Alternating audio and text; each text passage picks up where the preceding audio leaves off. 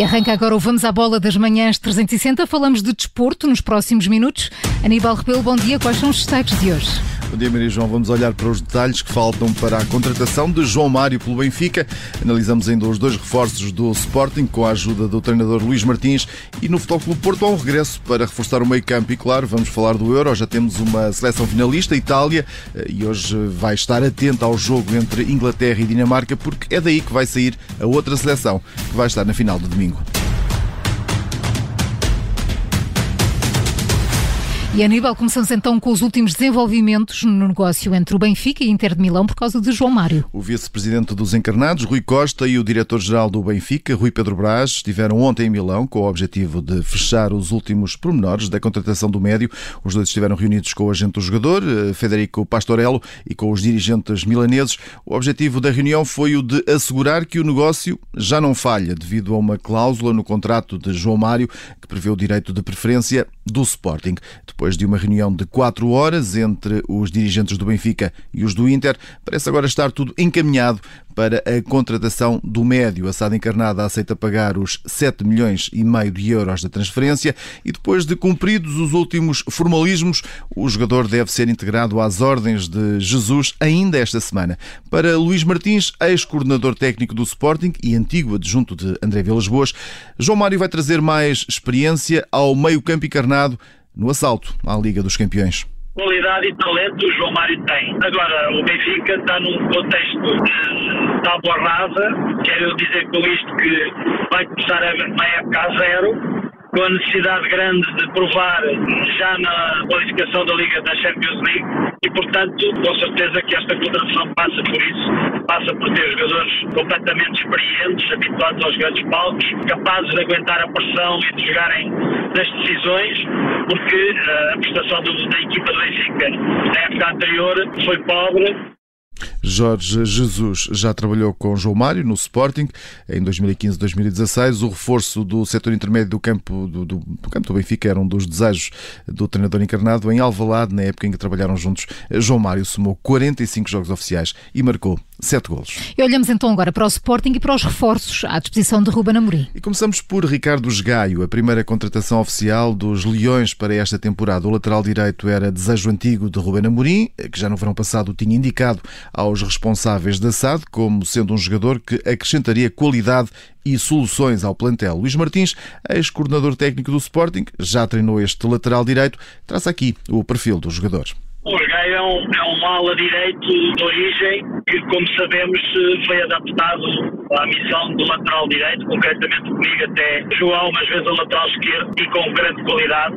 Pode trazer ao Sporting muita capacidade ofensiva e o Gaio é um jogador que cumpre muito o processo defensivo sem deixar eh, para trás aquilo que uma equipa grande eh, precisa que é estar permanentemente em ataque apoiado e não deixar lacunas no processo defensivo.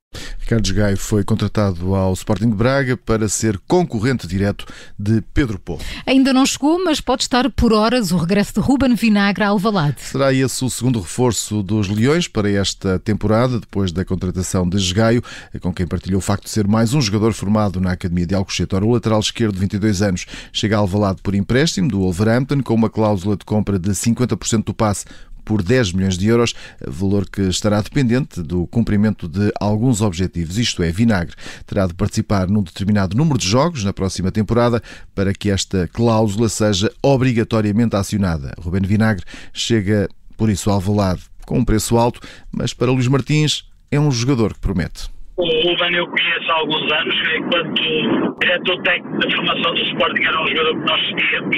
É um defesa esquerdo de grande capacidade, tecnicamente muito coordenado, muito evoluído, sua relação com bola é pouco habitual para um, para um jogador do setor defensivo, diferente também dos aspectos ofensivos do jogo, onde é forte e que também cumpre os, os procedimentos do processo defensivo e, portanto, tem tudo para ser um jogador de grande nível. Do, já é um jogador de grande nível, mas tem tudo para, para melhorar o seu potencial, uma vez que ainda é jovem com Ruben Vinagre, Amorim ganha mais uma solução para a esquerda da defesa, onde Vinagre vai ter de lutar pela titularidade com Nuno Mendes, que ainda é uma incógnita se vai ou não continuar em Alvalade.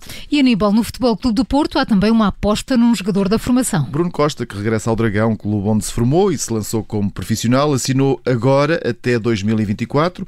O jogador tinha saído para o Portimonense, em definitivo, em 2020, rumando na época passada ao Passos de Ferreira, onde fez 33 jogos sob as ordens de Pepa. E depois de PP e de Fábio Cardoso, Sérgio Conceição recebe assim o terceiro reforço para esta temporada, neste caso para a zona do meio-campo.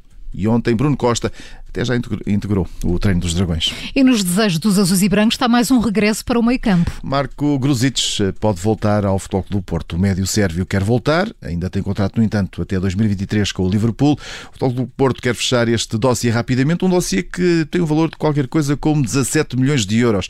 É um valor que tem atrasado este processo, mas as recentes eh, declarações do sérvio, numa espécie de declaração de amor ao Futebol do Porto e também a lesão de Uribe na Copa América, podem agora acelerar as negociações. E antes de irmos ao Euro, e porque falaste na Copa América, já conhecemos o segundo finalista. É, Brasil-Argentina vai ser esse o jogo da madrugada do próximo domingo no estádio Maracanã, no Rio de Janeiro. Curiosamente, a seleção argentina foi a última a derrotar a seleção brasileira neste lendário estádio carioca. Foi em 1998, num jogo particular de preparação para o Mundial de França. A Argentina venceu por 1-0 domingo, à uma da manhã, hora portuguesa. Vamos ter frente a frente Messi e Neymar. E agora sim vamos ao Euro com o Carlos Albertinis.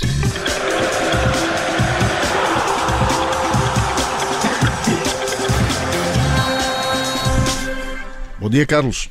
Olá, bom dia. Olá, bom dia. Bom dia, Maria João. Está encontrado aqui o primeiro finalista do Euro 2020. Itália venceu ontem Espanha nos penaltis, depois de 90 minutos com um gol para cada lado e do prolongamento não ter visto o marcador mexer. Ora, como é que analisamos este jogo, onde Morata, do lado espanhol, foi, digamos que, o grande protagonista, pelo bom e pelo mau? Sim, é verdade. Morata não conseguiu livrar-se desse, desse, desse estigma de, daquilo que vinha uh, sofrendo relativamente à seleção uh, espanhola.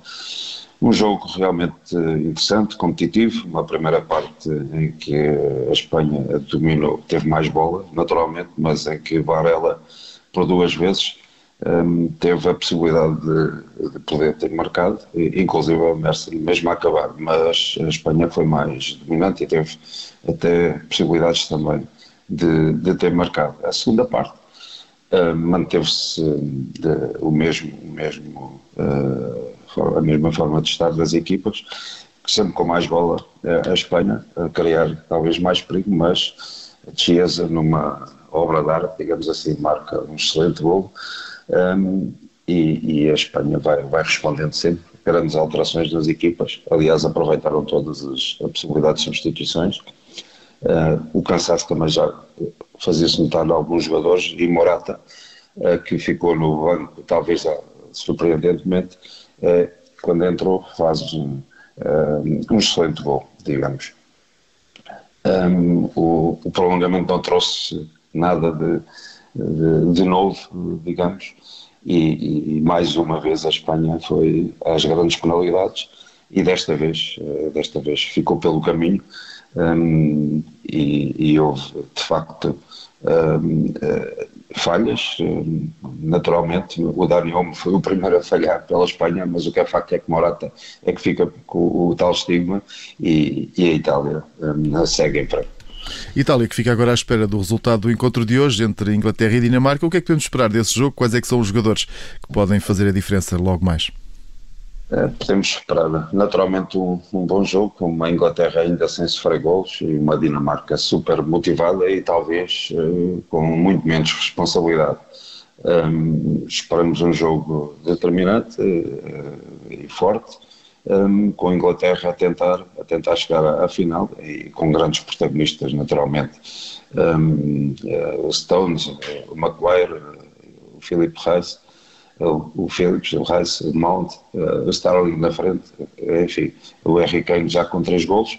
Uh, por isso, protagonistas não faltam à Inglaterra um, e, e, qualidade, naturalmente, para poderem um, seguir em frente. Mas uh, acredito que a Dinamarca uh, com Schmeichel na baliza uh, e com jogadores como já também experimentados e com uh, a pisar grandes paus, o Christiansen, o Michael, Delaney, o Dolberg também com três gols, o, o Bright White, que é um excelente jogador, podem também aqui fazer a diferença. Um, e por isso perspectiva-se um excelente jogo. Muito bem, Carlos Albertinis, estaremos cá amanhã também a esta hora para analisarmos esse encontro e para depois lançarmos também essa final do próximo domingo. Aníbal, olhamos agora para a lista, até amanhã, olhamos agora para a lista dos melhores marcadores. Uma lista liderada por Cristiano Ronaldo, o capitão da seleção portuguesa tem cinco golos, os mesmos de Patrick Schick, da República Checa, mas uh, os critérios do desempate dão para já a bota de ouro do Euro a Ronaldo. Os três jogadores com quatro golos já não podem apanhar Cristiano, são eles Lukaku, Forsberg e Benzema, também já estão fora da competição. Ora, na lista dos uh, jogadores com três golos marcados, são sete nesta altura, mas só Dolberg, jogador da Dinamarca, Sterling e Kane de Inglaterra é que ainda estão em jogo nesta lista. E quando faltam pelo menos 180 minutos para terminar o Euro, Ronaldo ainda pode levar um troféu para casa, não é assim, Aníbal? É isso mesmo. para mais um Vamos à Bola das Manhãs 360 com o jornalista Aníbal Rebelo. Amanhã há mais, acontece sempre às 7h30. Até amanhã. Até amanhã.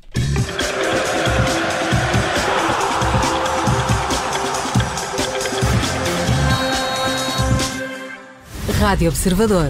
Obrigada por ter ouvido este podcast. Se gostou, pode subscrevê-lo, pode partilhá-lo e também pode ouvir a Rádio Observador online em 98.7 em Lisboa e em 98.4 no Porto.